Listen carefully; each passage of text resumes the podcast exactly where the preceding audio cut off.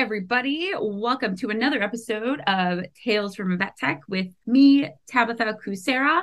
This is an amazing episode. I am talking to Kirsty Oliver, badass CVT, CCRP, CVPP, VTS, and physical rehab, all about physical rehab and pain management, including things that you can do in general practice and in shelter to help advocate for your patients and advocate towards multimodal pain management. So I enjoyed this conversation so much. I hope you guys do too.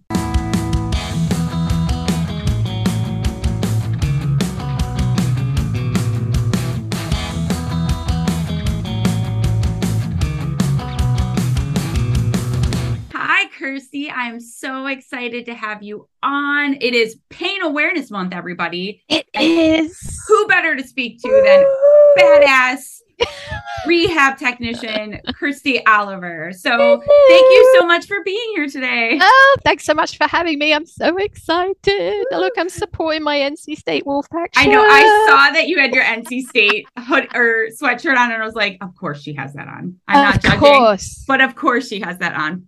So to get started, I figured I'll just ask you about your career path and what, because we all have our niches and paths, which we've talked mm. a lot mm. about on this podcast, because we're all beautiful individuals. But what, describe your career path and what drew you to rehab? Blimey. heavy, heavy. Heavy, heavy, heavy. Not a loaded question anyway. I think it was less a path and more like, oh God, I don't know. It was like, felt like an uphill hike. But you relatable know what? content. Yeah, it's. I think there's a lot that I mean. I do a lot of Reiki, so you know, I'm a firm believer that you know if your gut and your heart are telling you to do something, then you should do it. So you don't want to look back, you know, sort of five years later and be like, what if, what if? Yeah. So I started off, and I shan't say when because it's going to date me and I'm going to sound like a dinosaur, but um, I was a receptionist. I was the first, uh, yeah, my first job as a receptionist in a veterinary practice in the local practice down in, in the UK from the town that I came from. And I was a receptionist for three months. I was accepted onto um, the nursing program with the Royal College of Veterinary Surgeons, and I did that as a day release. So I would work during the week, and then two days a week, I would work a half day, and they would release me to college uh, twice a week. So I was working and putting what I knew what I was learning into practice. Um, my nursing degree took me two years. I realized that I absolutely had a thing about anatomy and physiology, surgery, anesthesia. And I was, you know, I kind of sort of like shuffling towards that, you know, general direction. And um, we had an orthopedic surgeon that used to come in and do some part-time stuff with us and i got more involved with that and then did my advanced diploma in surgical nursing with the royal college and that took me another four years and then i was part of the teaching program. So around the time that i sort of left to come to the states they were the royal college was changing how veterinary nurses learnt what they did and they turned turned it into what was called um, national vocational qualification. So it's more it's you know classroom training but a lot of on the job training and all of the trainers had to go through training themselves. So there was a lot of trainers training the trainees that were training the trainees. It was like what? Um, and i was one step away from getting my teaching degree because i was teaching you know nurses how to do their thing and i was like uh, what the hell am i doing and I was doing more paperwork than I was what I mm. actually adored. And I hit a certain birthday and got a laptop for my birthday and got hooked up to the internet. And I ended up on the Bel-Rea Institute of Veterinary Medicine out in Colorado. I ended up on their website, and there was a little job board that said wanted surgical veterinary technician. And I was like, what's that then? um, so I applied. I applied and I ended up coming over for a long weekend and I interviewed with them and they offered me the job before I left. And, you know, my heart was saying, okay, we have to think about this. This is a big right. step, man. You know, you know, sit back. And I went, yes. and then I had to come home and tell my mum. Oh. But it was about six months. I got my visa and I had a one way ticket and I was like, Jesus Christ, what have I done? I've given up everything. uh, to go work in New Jersey of all places. Uh, I know. so I started there and then I was a surgery and anesthesia nurse and I was doing what I loved and it was crazy. And then they started, they, uh, University of Tennessee started doing the rehab class and I was like, what's that then? and off I went like dawdling on another little direction and here, here I am. Love it. That's and awesome. that's yeah i mean the universe has opened doors you've just got to have the gonads to step through and my mum always said i was born with a brass set so oh i love it oh gosh so here i am like rehabbing in my 17th year. Um, of just rehab alone pain management um, now teaching the new ccat program with nc state um, which is absolutely mind-blowing I just I still cannot get that through my head. Very well deserved position there. Lucky Oh, to have sweetheart, thank you. And yeah, I don't know. I think they've just I don't think they know what they've signed up. They're like, oh. That's where that imposter syndrome sneaks up on all of It us, you guys. does. I'm an you. amazing badass, just based on what you've heard. You don't even maybe know all the amazing things she does. And she's like, I'm still taking it in this amazing position where they're lucky to have me. I, I I really honest to God, I don't think they know what they've signed up. I think they signed up the accent and didn't realize that there was Oh. a lot of like crazy crap attached She to it. sounds so intelligent. No. yeah, she's got all those initials after her name. yeah. It's called looking at your alphabety spaghetti in the morning Yes. and thinking, oh, look, VTS, that looks good. I'll have one of them. I love it. So that is awesome. Were you planning on moving to the States or were you just, did you just happen to see that and you're like, well, this might be a fun opportunity and then Option made number the two. decision based on that? Option number two. Oh, I wasn't looking to do anything. I was just looking to see what was out there. And you know, so when you're on brave. these- I don't even know I'm brave. You but, oh my know, gosh. I don't know everybody said that. that. and i was like it just felt like the right thing to do now i'm not Yeah. saying there are lots of things that feel like the right thing to do and they're probably not but it my gut was you know i it felt like the right thing to do and you know what my family were great and they said if you know the worst thing that happens is you hate it you come home and that's a wonderful I, i've been a i mean i i'm 38 it took me a minute to start applying that in my life Oh, not gonna you're, a, lie you're a baby you're a I- baby oh i love you for saying that Um, baby oh no i've got i'm gonna have to sit down and calculate it because you know i've got at least what do you shit in her I've head got yeah. I, this is what happens when you don't use like veterinary arithmetic on a daily basis for calculating CRIs. Your brain hardens. oh, God. You know, it's not something that we do in rehab. but think about like i apply that all the time like if i i do say yes a lot to be fair and i'm very open to putting myself out there but if i'm getting horribly nervous about something i literally think about the worst case scenario Yeah, and then I go, a few people think my lecture sucked. Who cares? Like, which Yeah. ne- to be Mhm. fair, never happens, which is pretty awesome. But That's like, wor- awesome. worst case scenario, and then you think about it, and you're like, that's not really that bad. And then it's been helping me a lot in the last year or two. Again, I'm late to the game. Kirsty's a like way ahead, no, but like she said, she's been doing this a lot longer than me. So thankfully, she can share her life lessons. Okay, now you're making me sound like an old person. No, I you're am not an old You person. You have beautiful life I lessons. am. I am old. Like, you know, there's been a ridiculous amount. I mean, most people my age are starting to like think about retirement. And it's yeah, I'm like, no, I've still got stuff to do, thanks. we don't need to fit into a ideas. box dude i i told my husband he knows like i'm probably not gonna retire um for No. like that that isn't a but ideally you should have a retirement plan but i'm just saying like i i love my job so much and i was just telling Kirsty that I am seeing a physical therapist right now and uh, a human one. And I am doing everything I possibly can, stretching, running, uh, work, strength training, trying to eat healthy because I like, I always say this about senior cats. It's not normal Mhm. for your cat or your dog. Age is not a disease for them not to Age play, is not a disease. party. But when I'm 70, I'm still going to be going to shows. I may not be stage diving. It might look Eh, different, but I know know. I might be. I might say, You might "Fuck be. it." Yeah. Let's break an arm today. Yeah. or a hip. Yeah, let's take yeah, my poor hips are already messed up and I'm so young.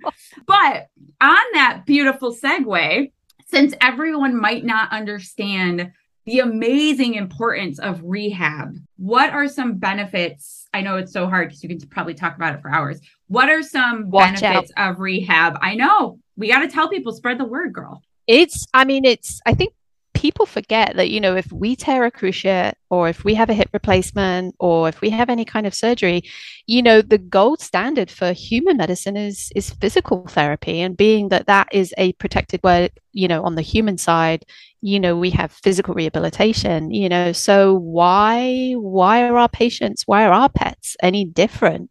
You know, we want, we see a lot of you know cases that come in with you know cruciate ruptures and Right. we want to you know we want to get them back to full function. And that's basically what we do is is we return the pet to its previous normal function.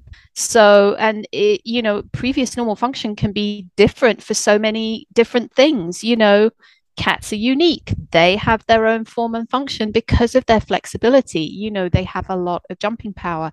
You know they can play the cello. You know there's there's so many things that cats can do that dogs can't. But then you know there are so many subcategories of like the dog world. There's our sporting dogs. Where i work i'm absolutely privileged and honored to work with so many of our canine heroes our canine officers you know and their job you want to talk about canine athletes? Holy Oh, cow. yeah. You know getting them back to work is is next level thinking about what their bodies are up to and you know it's it's it's a toolbox that I have, you know, and I'm blessed to have been given the opportunity to be taught, educated, learned, trained, however you want to call it, on all of these things that I can put in a toolbox that I take with me every day. And each one of my patients comes in and I'm like, okay, well, what am I going to use on them? You know, it doesn't, it's not a, yes, every TPLO gets this and every FHO gets that. You know, it's what what are they telling me? You know, where are their spasms? Where can I help? And for me personally, it comes down to biomechanics. You know, if the body is not functioning normally, then you can do every exercise known to man and you're not going to make any difference. Right. You have to take the time to fix the biomechanics, the soft tissues, the muscle atrophy, the tightness, the trigger points, the range of motion, but most importantly, the pain. If you don't get rid of the pain, you you you're starting you're not starting from anywhere. So pain function range of motion and then muscle mass and weight bearing all come naturally because all of these other things have sectioned into place. So you know we have this wonderful toolbox of like equipment manual therapy massage range of motion you know all of the tools that we get to use like the piezoelectric shockwave you know we've got class 4 laser therapeutic ultrasound you know e-stim you know we've got all that you know but these right here these are the biggest investment that you'll ever make these and this She's showing her hands and her she's pointing to her brain. We're on a Zoom recording, so I get to see her beautiful face. But- hands and brain those are the biggest investments critical the, thinking, y'all. We talk Yeah, about it constantly thinking. on this podcast. yeah So the tools are helpful, but you have to look at the individual patient and change that plan. based on what they're showing us. And um, Yeah. when it comes to physical rehab, Kirsty mentioned obviously the the range of things that are out there. Obviously, Mhm. electronic therapies, acupuncture, manual therapy, massage. I mean, there's so many things. There's treadmills and things too. Uh, there's all sorts funny- of fun things Yeah, it's funny because I think everyone thinks of treadmills when they think of rehab, and I'm weird. because it's you know everybody wants to you know the biggest thing you know if i ever lecture on rehab everyone wants to see dogs in water or cats in water That's interesting. See, And I'm I'm triggered like- by cats in water because I'm like, they could have used treats to lure that cat, and they could have started with a smaller amount of warm water and then gradually increase Yeah. the water instead of just throwing the cat. I'm not saying everyone does that, guys, but in the videos Uh-huh. I've seen, yes, they have yes They they have- have placed cats just in the water, like, oh, this is fine. They need the rehab. Sorry, I'm getting on no, soapbox, no, no, y'all. no. It's absolutely fine. You know, we're very proud where I work. We are all, everybody in rehab is Fear Free uh, certified, at least level one. There's a handful of us like me. Um, I'm a, I'm an elite. I'm an elite. So I, you know, I've done all my, and it it plays such an important role in how we have the way we patients. touch our patients, dude. Yes. Like it is such, and for rehab, it's Yes, because everything we do is touch. And I gave, I, I was at Fetch in Kansas City over the weekend, and I gave a lecture on rehab and fear free, and it Love was extremely well attended. And I was very pleased, very pleased. But it's super, it's super, super important. You know, pain, anxiety, and fear all play a part in the body's homeostasis you know, and you have stress, you've got cortisols, you've got, I mean, there's a whole bunch of things that happen with stress and fear, and it all relates to pain. And, you know, we're very good about pain management in general, but we're not so good about the fear, anxiety, and stress management, yeah, which also goes along with the pain. it's similar and- in human med. We're getting like I like to focus on the positive. We are getting better, but it We is getting better. hard for me to see. And again, this is not you, you're, but I do see. I was just talking to Kirsty about this, where I struggle because I do know some rehab professionals who utilize a lot of force and traditional restraint, and I Yeah. really, really struggle with that. Um, but Yeah. like you said, the importance of how we touch our patients, Yeah. minimizing their fear and stress, and then their pain. And another beautiful segue. yeah. So it's it's Pain Awareness Month. It is obviously, happy pain pain, is- awareness. Happy Month. Pain Awareness Month. Um, and pain is something that is very close to both me and Kirsty's hearts. Uh, Amen to that. canine and Feline. because get, don't get me started about how people don't realize that cats i know people realize cats have pain but the amount of resources that clients are given to help their pets is very minimized even though those resources are available so and part of that is Yes. probably just not knowing of course Yes. um but but- educate. yes educate multimodal pain management is so important Yes. pain management if it's not multimodal it's not appropriate that's It's a very straight like tamara grubb says who's my like she's amazing I love and her to pieces. Dude, she's so wonderful. And I remember she said that in a lecture, and I'm like, someone finally fucking said it. Just Yeah. be direct. Like it's not pain management if it's not multimodal. And she's it's not and you you know i think a lot of us i mean you know especially with um tasha and her anesthesia notes Oh, i yeah. mean i think everyone is doing such a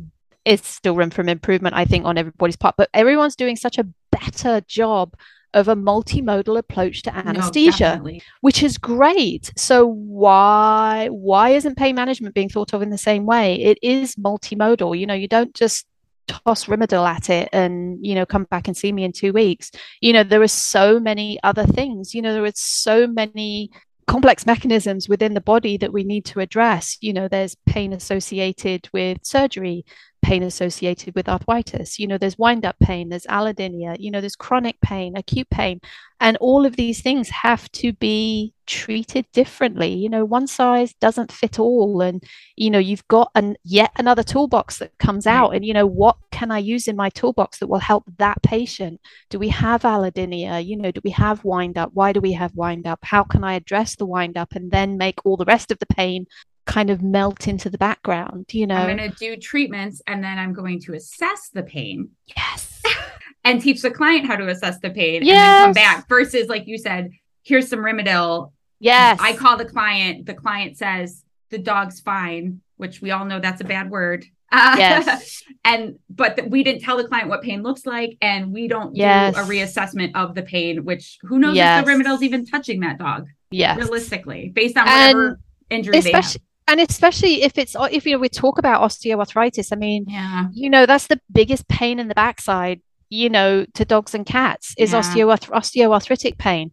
And it's the one source of pain that will lead to chronic windup. And you know you expose the body to a low grade noxious or non you know noxious stimuli for long enough and it's going to create physiological changes within the body the brain and the spinal cord. And normal things that don't have to be painful like you know petting cuddling your kitty. You know uh, you do not want a pink kitty up who has allodynia because it will rip you a new one. Yep. You know so you're like is your cat trying to tell you something? Is your dog trying to tell you something? So how do we address that? You know that is such a complex multimodal approach to take to osteoarthritic care. You know it's it's not just pain management but it's also rehab and it's integrative therapies and it's talking with your veterinarian and you know that will also segue us onto another bit um, hopefully a little bit later when i can introduce you to something that um, I've been working on with some friends of mine in the UK, um, which I will be happy to launch on your podcast in a little bit. Um, but Spoiler, I yes, love the UK, and to be fair, I have to give props to the UK because you guys know I love my cats, and they have been way ahead of the game uh, yeah. for fe- in feline medicine for yeah. quite a long time. I that comes down to you know like bringing you know I mean the FDA has a lot. Yeah you know, to do with, you know, regulating and stuff. and fair, I mean, the cats in the UK, the the culture mm-hmm. view of cats is very different in the yes. UK than it is in the US. Yeah. So that's probably a big part of that too. But I have to give yeah. props to the UK, you guys, because they they have amazing things. So we do. Since rehab is so important and multimodal management, mm. obviously you work at a rehab, your life is rehab, you teach rehab, which if you can ever see a lecture from Kirsty Oliver, do not miss it. But um sweetheart. Because we understand that again, being in vet med or even shelter med, mm. we can't be the best at everything, but it is no. important to learn about everything. So yeah. As far as in general practice or even in shelter med, if you do mm-hmm. have any suggestions, what can technicians do in clinic to help their patients when it comes to applying some of these approaches for multi multimodal pain management? Oh, she says, wringing her hands with absolute glee. There is, so, you know what? There's so much, you know, that support staff in general. It doesn't just come down to like our vet techs. It comes down to our assistants, our CSRs. Definitely. You know, it becomes a team approach. You know, um, obviously IVAPM with, um, you know, Pet Pain Awareness Month, if you go to ivapm.org, you can download some absolutely killer infographics that you can post up around the clinic. Um, you know, in the waiting room, you can do like email, you can do like an email um, flyer thing, yeah. you know, like to get the conversation started, plant yes. some seeds in the client's head. Yeah, get them to recognize, you know, could your pet be in pain? You know, utilizing the CSU, the Colorado scales, pain scales, um, the brilliant new Grimace scale for cats. There's an app. With, I love it. There's an app for that. Yeah. Um, there is an app for that. It's absolutely brilliant. You know, cats are masters of disguise, and if they do not want you to know something, they will keep it to themselves. Mm-hmm. And pain is one of those. And, you know, but their bodies will exhibit these little subtle signs of, you know, I'm trying very hard to keep all this inside me, but my whiskers are giving it away. you know, so using the grimace scale, we can look at, you know, facial features to determine what level of pain a cat is in. And I think that's a, a really unique and novel way of, you know, of determining whether or not a cat is in pain. And then how do we go about treating that? You know, bring it to the attention, uh, you know, of your attending veterinarian and say, look, you know, based on this, you know, this nifty new scale that I happen to have downloaded, I noticed that Fluffy has a feline grimace scale of three should we be giving it some meds? Or you know Assisi loops Assisi lounges you know targeted PEMF is absolutely amazing. It's clinically proven. It's anti-inflammatory. It can be used in just about anything even in cases of cancer you know cats you know dogs are very fortunate. They've got 101 things that they can take medically but cats yeah we're we're a little limited they're a little limited but you know the Assisi loop for cat arthritis is is great. We've got acupuncture we've got piezo you know electric um, shockwave. There's so many things that we can use but i think you know getting technicians and assistants and csrs to recognizing pain and discomfort is going to be key.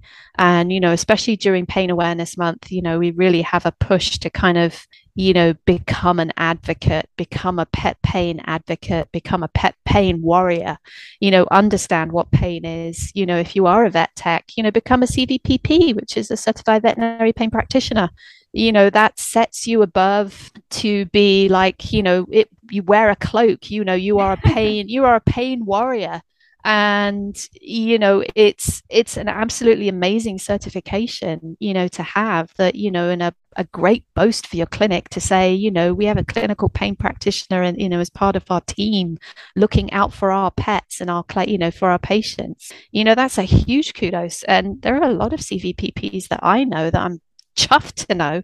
You know that are technicians you know and you know we're on the front lines. You know our doctors are very busy. You know they're running around from room to room seeing multiple cases and you know we're the ones that are doing the actual treatment. So when it comes to patient care you know we are the front line. Yeah. And you know the better we educate ourselves and the better we help educate others you know the better it is for our patients. You know knowledge knowledge is is a disease in itself and it, it does not deserve a cure because it needs to be spread I love it. Oh my, she has all these zingers, you guys. Kirsty has all these, like, I was just telling her, all these life lessons. Uh, I love it.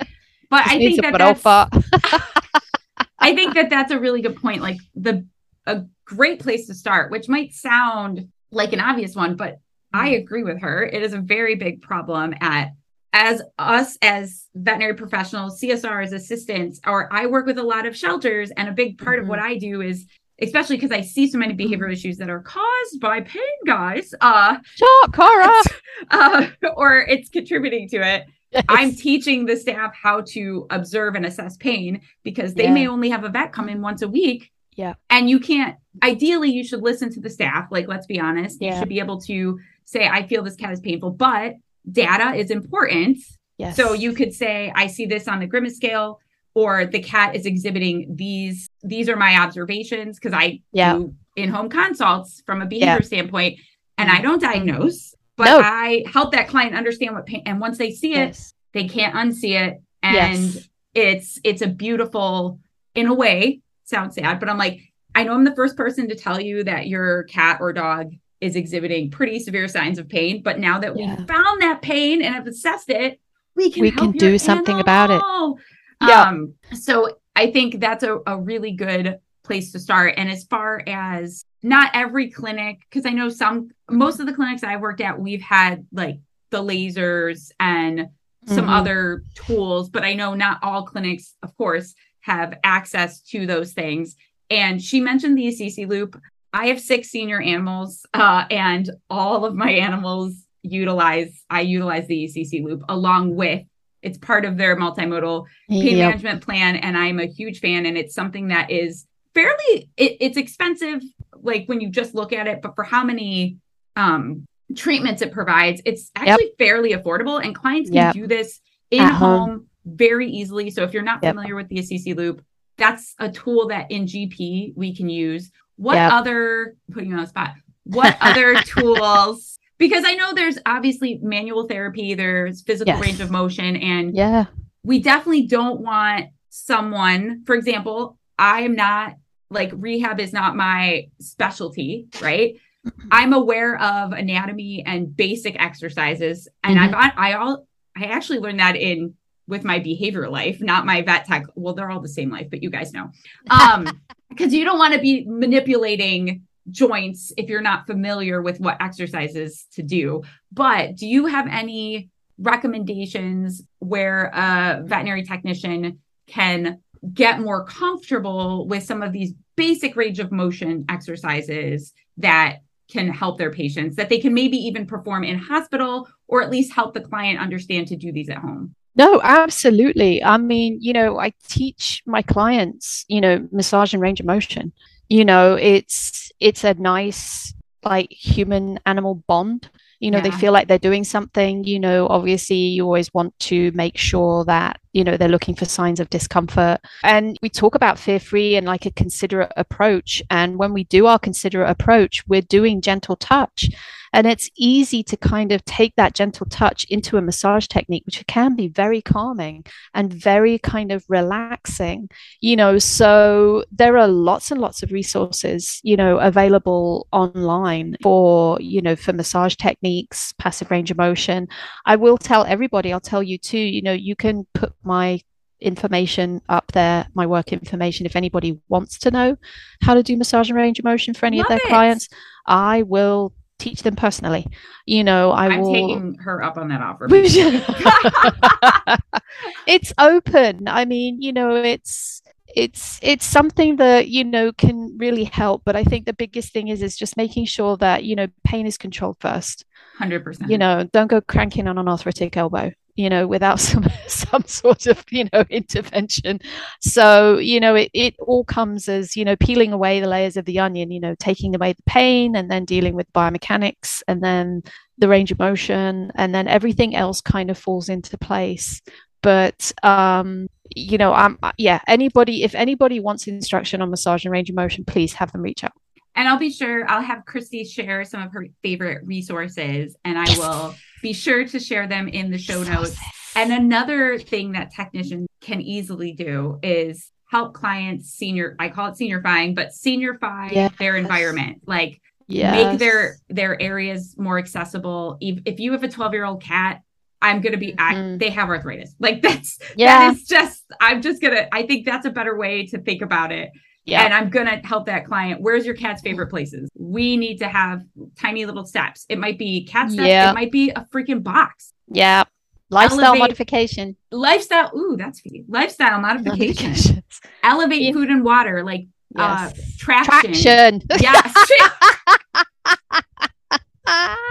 These are little things that it's, as you guys can imagine, it, again, it, it takes, it takes us like five minutes to talk about and I I created yeah. a handout on it because it became such a thing and it is life changing. Like yeah, for these foot I, care. What'd you say? Foot care. Yes. Do you know I am anally retentive about all of my patients and their feet? You know, I mean, especially yeah, feet. Yeah, I made a face. That's what she's referring. like yeah, feet. Feet will not only tell you a lot, but they will cause a lot of problems. So fluffy feet, it's like Tom Cruise oh, sliding yeah. in his socks in risky business. The extra fur. You know, the extra fur, trim that away. Nails, you know, nails on cats and dogs can be the difference between you walking in a pair of sneakers and walking in a pair of stilettos. I cannot especially walk in stilettos, yeah. especially I've seen any pet. You can change the breakover of their foot, you can improve lameness, you can improve comfort just by taking care of the nails and making sure that the foot sits normally and the toes aren't long. Um, you know, if you're looking at the toes, you know, looking for uneven sections of wear you know that'll tell you whether or not they're scuffing knuckling which way whether they're you know they're circumventing or circumducting. Um, that'll give you an idea as to whether or not they're flexing their hip flexing their stifle their shoulder or their elbow Guys, just by looking at their feet. I mean to be fair i do when it comes i talk a lot about declawing and educate people about why we shouldn't do it and beastly. when you look at a declawed cat's paw yeah. whoa it is like i could now flat. i could see it from a from a distance, I can be like catch yeah. clawed because you see the abnormalities in their yeah. gait, but also in their yes. So do us a favor and check your check your animals. Check uh, your feet. Feet. Now I'm gonna, I check I check their feet, but it's funny because I've never thought of it in that way. Yeah, and, and just remember, yeah, and remember the center two toes are weight bearing, and the ones on the side are support for support. So you'll always see uneven wear on the like the center two toes if they're knuckling or anything. So you know, just genius. look for. Yeah, it's foot care. It's biomechanics. I'm gonna like hop up and down. no, I I should is... I I I wear trail shoes because I'm a trail runner, and mm-hmm. um I've recently had some issues. Uh, and a big part, it's funny because again, never thought of it. And this brings it up. I look at my, like my trainer, my PT, look at my shoes. Yeah. And how I land on my foot and what what parts were off to kind yep. of get an idea of my gait. And I'm like, yep. dude, how have I not applied that to pause? Oh my gosh. Yeah they're like little like secret things that you know they'll they'll speak to you the body is trying to speak to you you just have to pick it up i love it that's yeah. Genius. I but all of these all of these things I will say will I'm gonna I'm gonna jump the gun and be like it. I have something really exciting to share with you and anybody who's listening. That's if you're still listening and you're not like, oh my God, what is she talking about? This woman is crazy. Um, we love so, crazy here at uh, Tales from a Vet Tech. there is a wonderful company. They're UK based. They're run by Dr. Hannah Capon. Um, it's called Canine Arthritis Management, oh, um, or CAM for short. Yeah, yes. you know about them. Well, guess what? We are looking to bring CAM to the US. Yeah. so how you know we talk about empowering our support staff empowering our technicians how would everybody feel if hands up who wants to become a cam advocate so 100%. to have people or peoples folks peeps um, in your practice to say we have um, arthritis specialists in our you know in our clinic. So cam have come up with a cam advocate and the cam vet practitioner. Um, the cam advocate is you know basically you are you are an advocate for arthritis management uh, within your practice. So educating clients on what arthritis looks like how they can adapt their house to be, you know, OA friendly. You know, we're not just talking about old pets. You know, right. I've got young pets that come in, you know, there's seven and a half month old, you know, Labradors that, you know, have FCPs in their elbows and their elbows are trashed and they're seven months old. You know, so we know that they have arthritis already, you know, so being an osteoarthritis friendly practice is what we, you know, hand in hand. Yeah, I just see Tabby's oh, eyes. sorry, I'm really, really excited. Large. I'm making a really happy, excited face because I, I, when is this coming?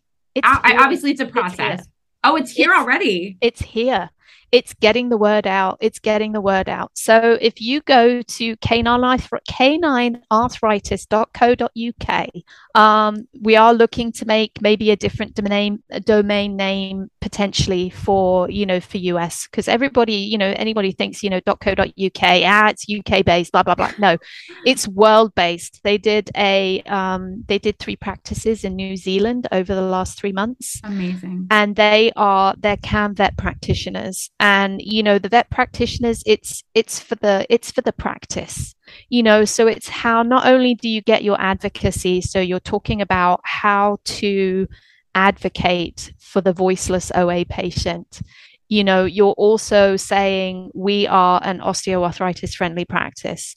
So we have traction in all of the places where our patients need them. You know we're not going to put our dogs up on tables. We're going to examine them on the floor. You know we're going to have special beds to help protect all their bony bits and creaky bits. You know we are going to be proactive you know for our osteoarthritis clients. And also it gives the practice the uh, like a a plethora of resources that they can point their clients in the direction on how to manage their own patient at home. You know, CAM has absolutely amazing resources, both for not just for veterinary practices, but also for owners. You know, beautiful um, handouts, you know webinars they're doing an email series where you know you can sign up and you get like little tips and tricks webinars podcasts on how to help with osteoarthritis you know both at home and in the clinic to go inside you know with pet pain month. We're also doing um, the big walk. So oh, yeah, yeah the big walk is awesome yes. you know for all of the for us in um where we are at the moment in um in at the scr all of the dogs that walk on our underwater treadmill, we're logging their miles oh, and we're, we're adding it to our big walk. So all of our patients are actually participating in the big walk this year. And um, it's it's great. It you know, a body in motion stays in motion. You know, a very special brand of human medicine put that, you know, out into the market. And it's true. I feel that way. I was just yeah. telling Kirsty that I do an hour of stretches and strength training because every day because I want to be able to run and move and be as healthy as I possibly can because if you don't move it it's like cognitive you know you lose it. Yes. so I I definitely yes. agree with our our cuz I think sometimes especially caregivers I think they think obviously they do the whole age is a disease process. Like my dog yes. or cat is just older they sleep more which that is not, not the case. Uh, nope. and that's where we should educate that's a huge it's a huge misconception. But also yes if your animal is let's say recovering from a cruciate or or another surgery where they need to be on rest there's mm-hmm. a lot of ways for us to like range of motion there's a lot of ways for us to continue to move those joints and yes. help that animal heal mm-hmm. um, as they are getting better and then working up to those walk now a walk might look different than a walk you're thinking. Yes. You know, it's it's just a, because I work with a lot of dogs who are triggered by a lot of things outside. Yes. So we might do a decompression walk or a scent walk where we go to a park where there's minimal people. We specifically find it and they're on a long lead because leads are important. yes. As a trainer and a vet tech, I have seen too many Yes. things happen. I don't care if your dog knows a recall; they should be on a leash. Anyway, Yes. um, and not something that looks like a bungee cord either. yeah. She, oh yeah, those things are probably rough on the joints. But anyways, Mm. um, and we just you just let them walk and sniff whatever Mm-hmm. they want, and it's movement and they're sniffing. It's great enrichment. And Yep. oh, on that note, I'm Mm. just now I'm being curious. What are your favorite harnesses for? Ooh, loaded question. I know. Sorry, I'm. It, you know what? I'm going to come back to that. You know, it all comes down to biomechanics. you know, it's and individual. Yeah. it's individual and there is i mean there are lots of great harnesses out there but what they shouldn't do is restrict shoulder range of motion you know if you've got something that has a strap that rubs on the bicep tendon then big fat no no yeah. so a harness should fit that body type. It should not impede joint rate forward joint range of motion. Those would be my two big ones. No, that's perfect. so, you know, do your research, do your research, look at look at what body type your dog has and then, you know, look at some of the some of the different harnesses that are out there. You know, if your dog is very chest heavy, then one of these kind of over the head under the two strap ones is probably not the best idea because it's going to sit Right. right over the, you know, right over the neck, but it should keep the shoulders completely free um, from range of motion and avoid any kind of cervical restriction. and this is another thing technicians can do. Yes. your clients because again i didn't get into this until i got into behavior but a lot of people don't know about harnesses and leashes and how much obviously they make a big difference and Yes. we definitely don't want of course a prong collar or something Yep. that's restricting their their causing trauma to the trachea or the throat at all and Mhm. that's just not good for their anatomy at all um, or their mental health for that matter but harness fitting too i mean there's Mhm. guys i've learned much about harness fitting I, it's something i never thought i would say um, but it is Yep.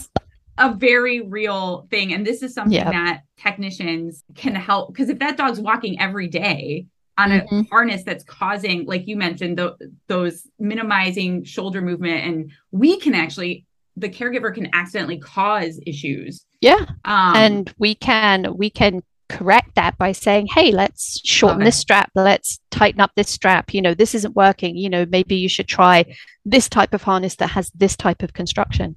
You know so um, you know and obviously you know there are harnesses out there that do help us you know lift you Right, know as they get- secure other- yeah as they again there's so many tools out there. The cool thing is Yes. as our one good thing is there's a lot more accessibility to resources and products yes for caregivers that they can use to help keep their animals more comfortable like you mentioned these yes with our like a dog with some degenerative myelopathy or, or some other Mm-hmm. issues there's a lot of things out there that a lot of clients don't know about and Yep. we can really help them by again education education education Absolutely. And I think, you know, the the CAM advocate and the CAM vet practitioner, you know, getting we I, I asked a bunch of um I asked a bunch of questions at Fetch and on my and I to the veterinarians and I said, Love you know, it. how long does it take you? You know, if you have, say, a new client that's relocated, comes in, dog has arthritis,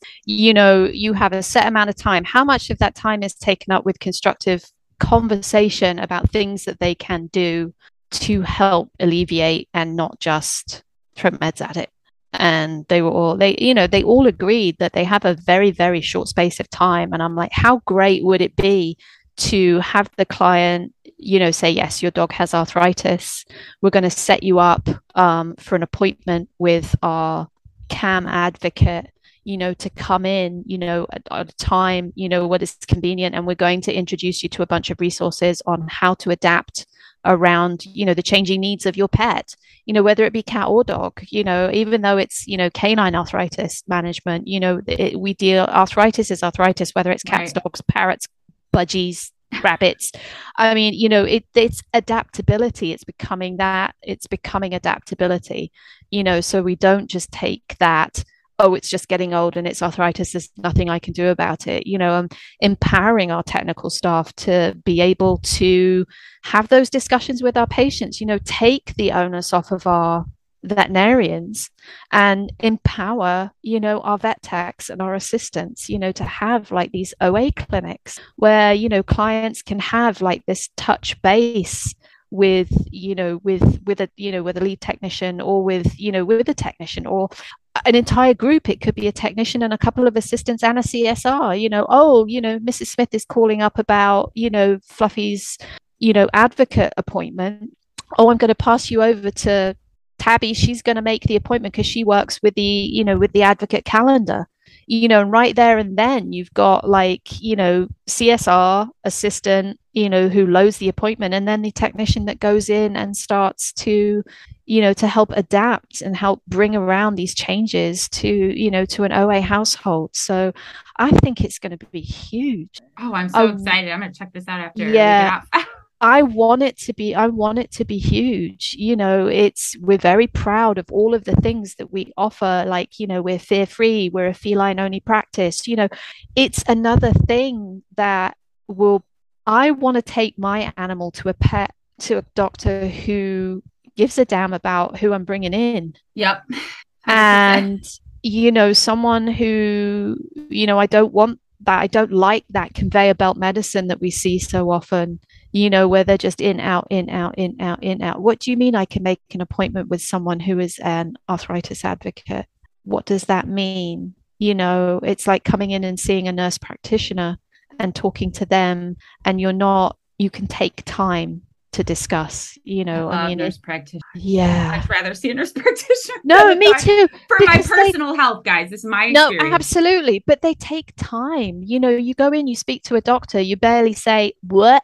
And they're like, "Here's a script. Thanks for coming by." Yeah. The critical thinking part, yeah. I'm like, we need the critical thinking part and uh, some of the other parts. Yeah. Um, yeah. So I I love my personally. I have an NP and not a GP. Yeah. Um, but which all of us should go get exams and take care of ourselves. You matter absolutely. Because um, I know going to the doctor sucks, but you guys, I have yes. so many doctors right now, and uh, I have a chiro. Well, it's funny. I have so interestingly enough, I dislocated my hip at 13. Ow. Uh, long story short, something really mm. traumatic happened to me when I was five. And Ow. that was probably leading up to because a 13 year old should not dislocate their hip. Uh, but uh, that happened and I had surgery and it makes me sick to my stomach now. But literally, guys, they just like put a pin in my hip and I was on crutches for six months and that's that and now I've always had hip issues, and now I'm 38 and a, w- much more aware of my body. And uh, I have pretty severe issues from not getting rehab or treated appropriately. And yep. those are going to be with me for the rest of my life. Mm-hmm. So I'm making it work. Like I see a chiropractor, I see a physical therapist, I see a psychiatrist for the mental part. uh, because you know it's like i'm very able-bodied and i'm very thankful for that but mm. sometimes i'm just like you know i've learned to accept that i'm there's going to be pain in certain areas and that mm. i have to mm. do an hour of stretches again very thankful for where i'm at mm-hmm.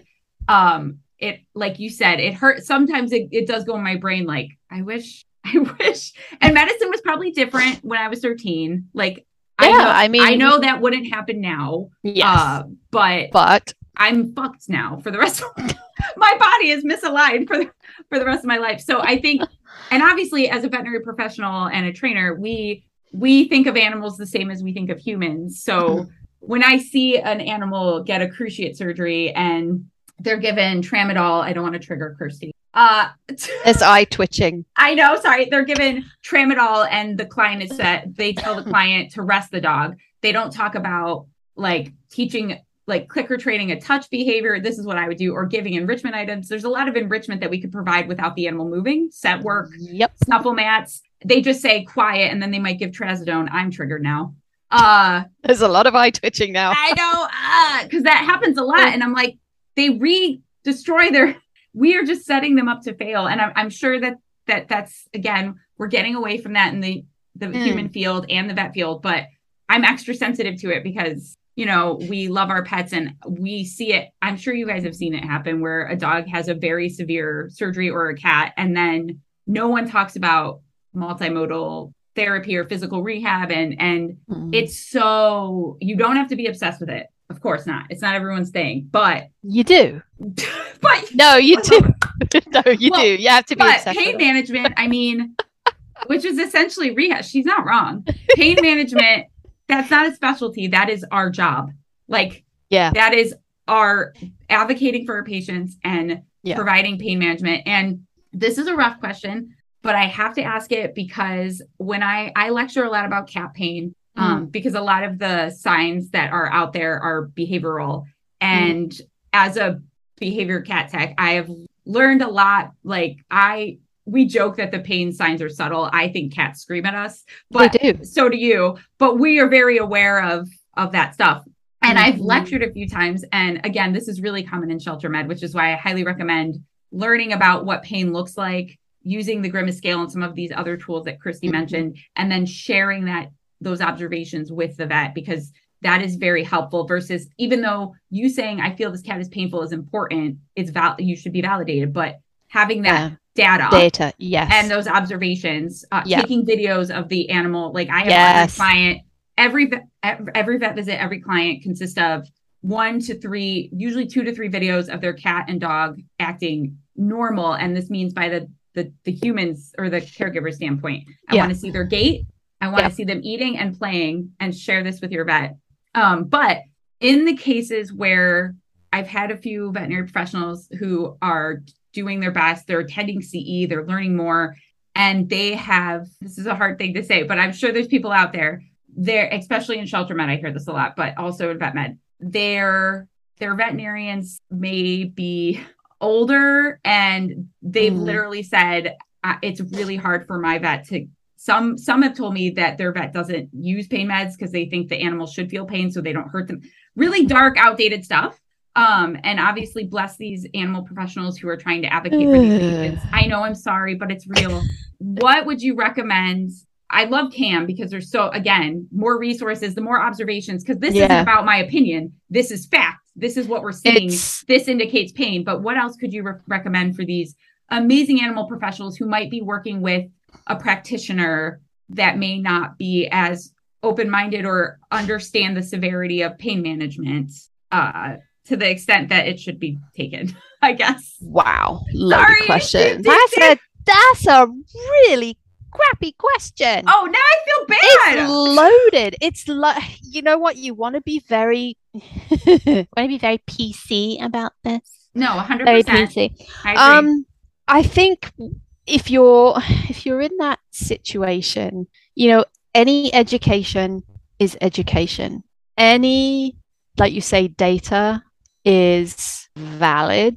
I think if you can back that comment up with what vets like more than anything is research. Vets love their research. So, you know, if it comes down to if it comes down to someone saying, you know, any of those things, you know, forewarned is forearmed. You know, eh, make a presentation. You know, go to them and say, hey, you know, could I take 10 minutes of your time? There's something that I've learned that I think would benefit, you know, the situation that we're in. I have a presentation for you. Give them the presentation. You don't even have to give the presentation yourself. Record yourself giving the presentation. You know, outline be brief. Nobody wants death by PowerPoint, but outline your goals, outline the benefits, and then list the clinical data. Like what is out there for them to research and say, look, there is a white paper on pain management. You know, the feline grimace scale has, you know, all of these clinical papers that prove that it is statistically valid. And how, you know, how can we implement that? You know, would you be willing to work with us to implement this? So, you know, there's there's ways and means of approaching certain situations correctly. 100% you're, you're getting it And you know, to go with someone and say, I think this cat is in pain, what are you going to do about it? Poof, Right. you know, be the person that shows that you have thought about this. You're not just going to them, you know.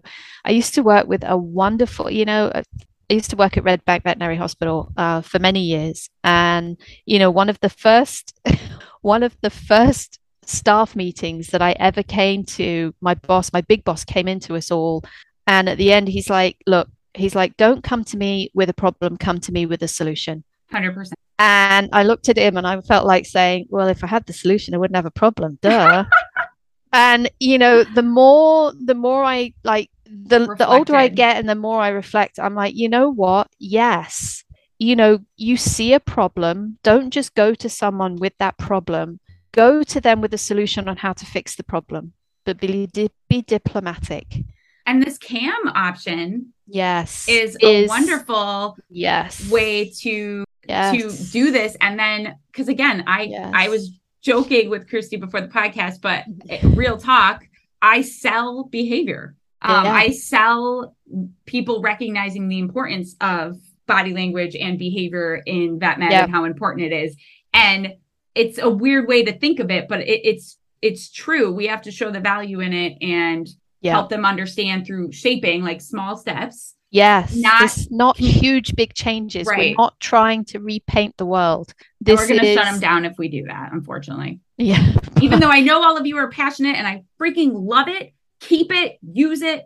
I've learned how to contain my passion and put it out in a healthy way no yeah but know your audience you know those of us that much. are in those of us that have been in veterinary medicine have like especially because we work with who we work with mm-hmm. you know mm-hmm. we know how they operate we know you know and say you know this is and again it's it's how you pass all the information some people just want the information in front of them and they'll say yes or no you know smaller practices don't have so many levels of people that they have to go up and right. through you know so you have to know your target audience like know who you're speaking to and then know how to pass off that information so that it is that it's taken on board and someone who can make the change goes you know what that is a killer idea i, I love to... the idea of recording yourself yeah. just do a quick five to ten minute thing and then yeah giving it to them because you yeah. guys you could upload it to YouTube for free unlisted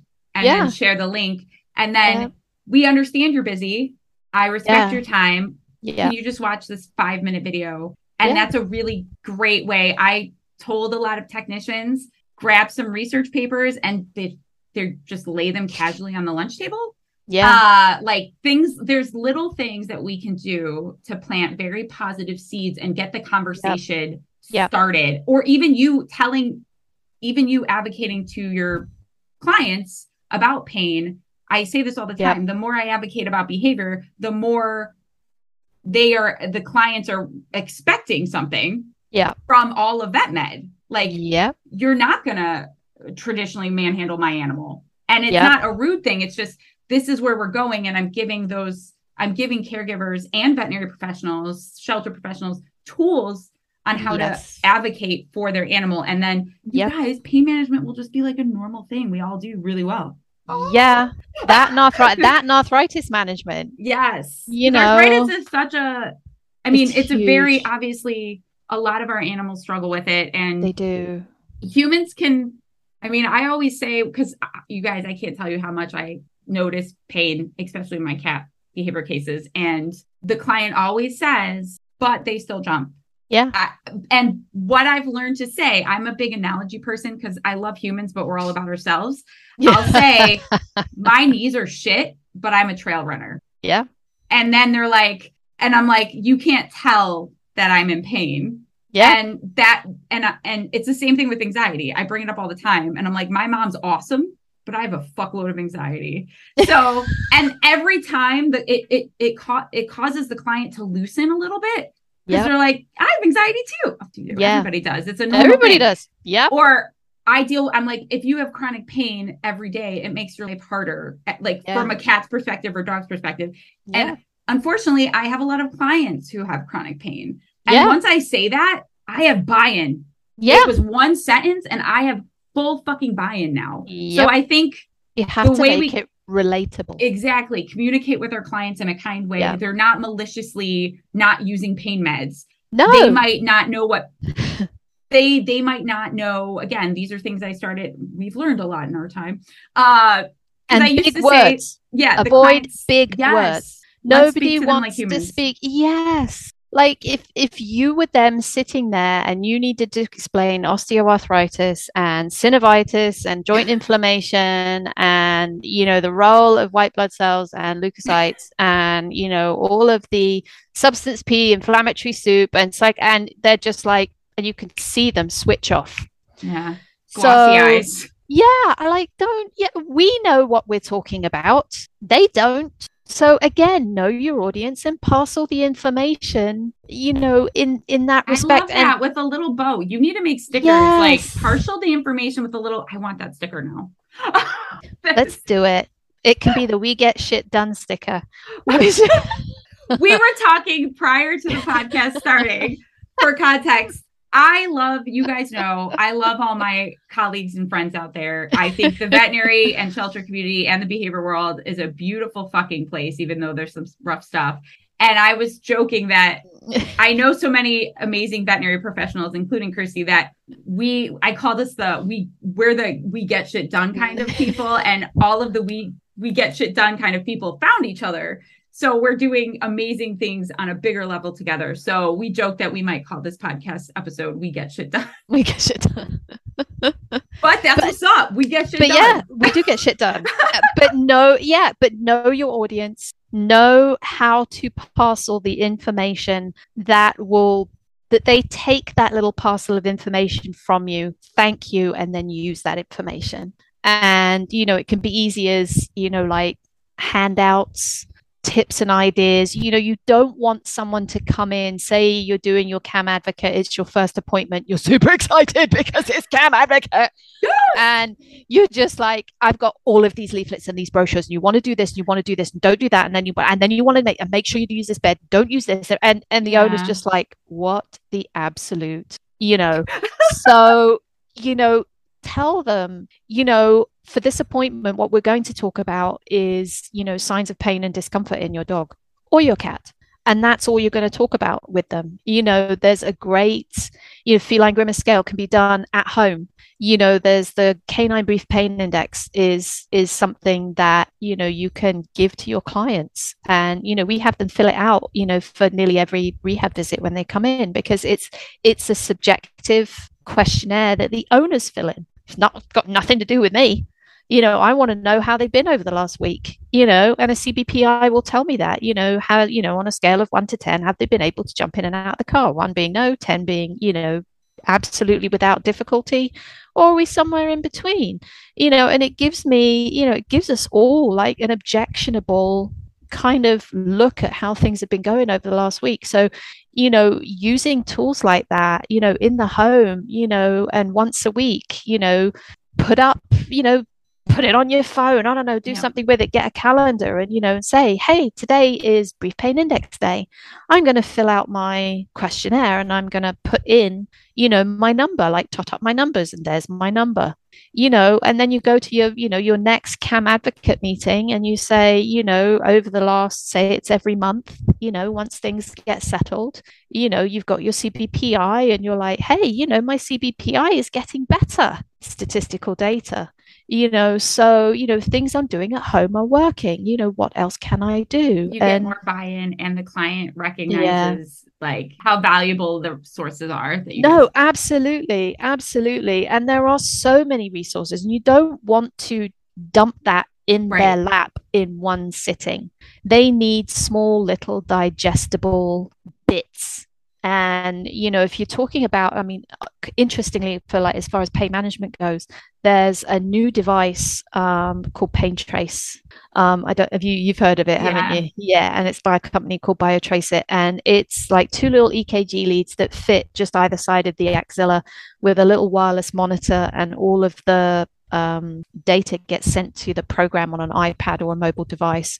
And it's a biofeedback system. So, you know, we hook it up to our patients when they come into the clinic, when they just walk around. I like them to just walk because, you know, their stress levels come down, you know, everything kind of, you know, we've got pheromone fairies spritzing just about everything everywhere. And, you know, it kind of brings down their stress levels. And, you know, you start to see, you know, like when they're bending their neck, you know, is there a spike? In like chronic pain or acute pain you know are they starting to have difficulty when they sit down and then we can run it as we're going through our um, you know, like our palpation. And we can see, even though if the animal isn't exhibiting any signs of pain, the biofeedback system is going to give us indications of discomfort. Then we're going to do our treatments, recommend our therapies, what have you, and then we'll take another baseline like the following week to see if that.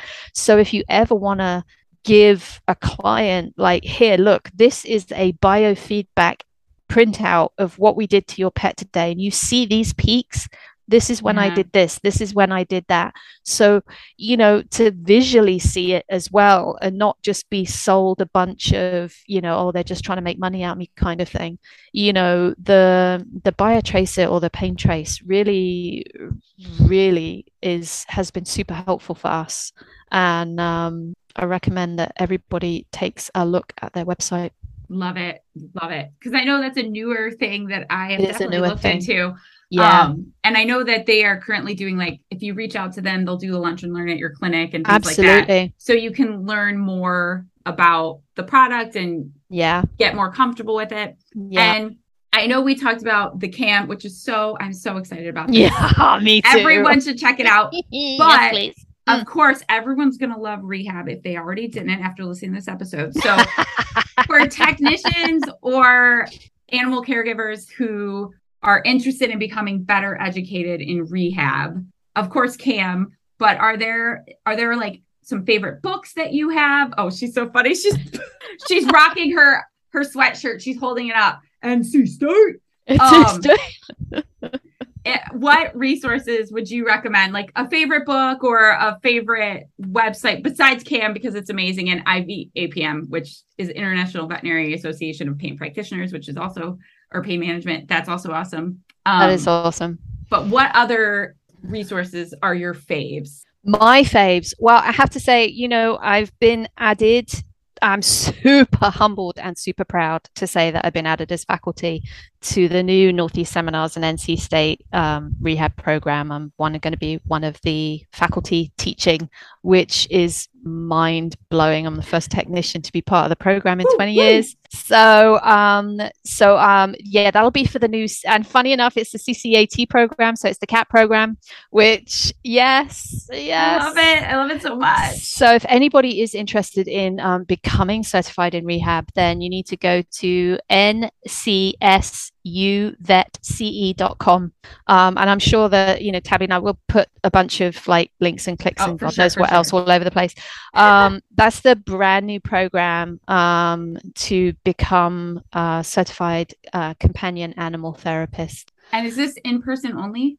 Uh, no, it's uh, it's online. Um, so there's a, the first two modules are like I think the first two modules are online, and then Amazing. it's a, a bunch of hands-on, fun, friendly, fab stuff with some fab um, fab teachers um, at a fab fab, fab facility, um, and then case studies, clinical practical, and and an exam, and you know, let your rehab freak frag fry. oh my god, I love it.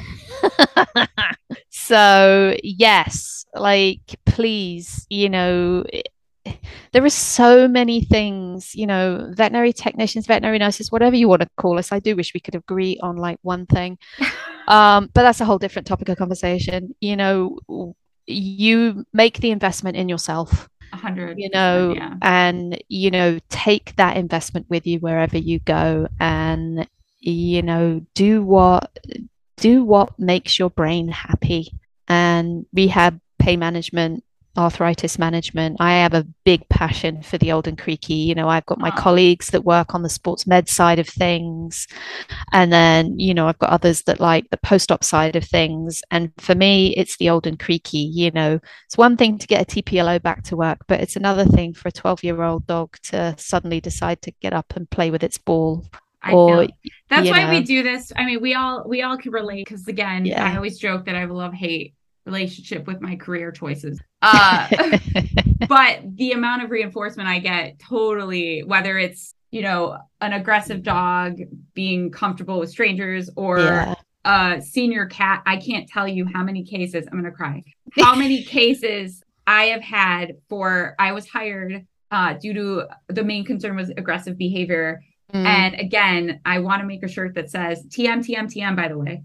Uh, no, there are no aggressive cats, or there are no grumpy cats. There's only painful cats. Yeah. Uh, and obviously that's a generalization, but it's a shirt, guys. Okay. yeah. Uh, but I can't tell you how many, like, seriously, it makes me tear up a little bit.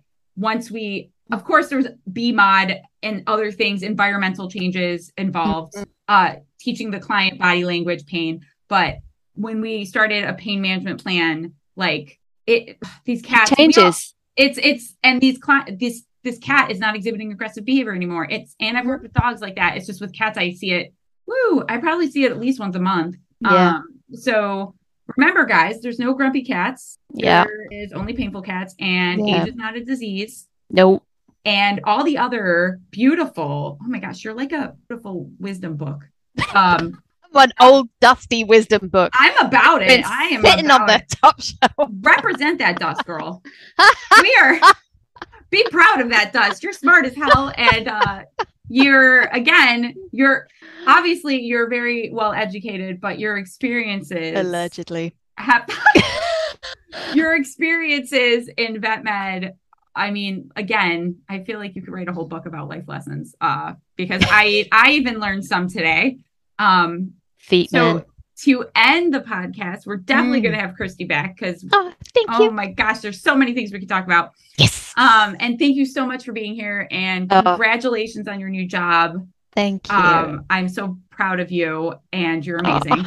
Um, but what is something? So I always like to ask my guests as the last question, what is something that makes you happy? It can be, I know we talked about a lot of things that make us happy. Uh, it could be that like today it's in Ohio, it's rainy and the humidity is mild, and I'm gonna go for my I'm gonna try to go for my longest run today since my ankle injury. So everyone Awesome. wish me luck. That's what makes me happy today. But what makes you happy? What makes me happy? Goodness. I know we really Um, think about it. We're like, hmm, My cats make me happy. Um, I Ooh, what are your cats' names? um Dennis the Menace Oh, I love it. and Rock Lobster. Oh my, how have I not probably seen your cats online? I'll have to. Uh-uh. Yeah, you haven't not yet. Oh, So Dennis, Dennis, Dennis is a, a swimmer kitten that um I rehabbed and then Oh. adopted. So he has front leg issues, and he's about a year and a half now. And about three months ago, we adopted Rock Lobster, and he's a syndactyl. oh, So he only has, and he's Yeah. ginger, so um he only has two toes on his left front leg. So I have front leg handy capable cats. oh, I love it. Um, they keep me on my toes. Um, I collect Lego.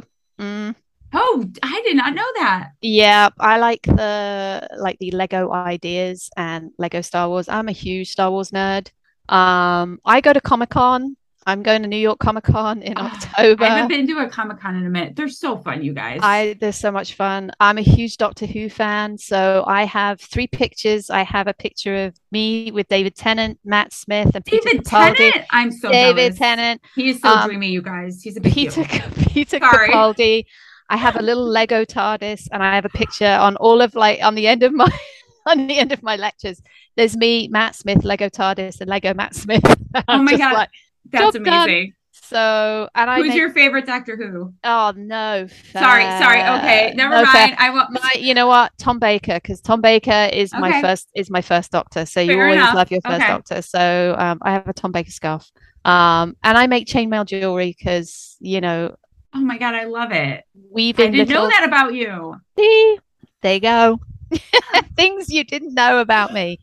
I'm a complete nerd. I'm a geek. I'm a nerd, and I let my freak freak flag fly. I love it so much. Well, thank you so much for being here, Kirsty. Oh, my pleasure, and thank you. You are absolutely amazing. See, we all support each other. It's this beautiful Yeah. thing, you guys. We actually are genuine and like each other. Yay. We should be feeling, everyone should be spreading this kind of energy in uh, their workplace. Um, even though I know it can be hard sometimes, but again, I am just Kirsty just filled me with so much joy. And again, it's it reminds me of how much I love my amazing colleagues in my field. And it's just like a beautiful thing. Thanks, Ditto. Kirsty. Ditto, Mama. Ditto. Thank you, love. What a wonderful episode, especially for September Pain Awareness Month. Be sure to check out CAM, Canine Arthritis Management. I can't thank Kirsty enough for sharing her amazing education and wisdom with us today. So, thank you guys so much for listening. I also wanted to mention that I am running in the 2022 Not One More Vet race around the world. And this is a fundraiser for Not One More Vet. And I would appreciate you sharing Not One More Vet, but also if you can, donating to help support Not One More Vet. You can find it under Tales from a Vet Tech. As you guys probably know, this is an issue really close to my heart as someone who personally struggles with mental health issues and have seen it affect so many of my colleagues and friends. I'm a huge fan of Not One More Vet and this race because it helps to bring attention to subjects such as self harm, depression, and suicide by starting the conversation and sharing you are not alone.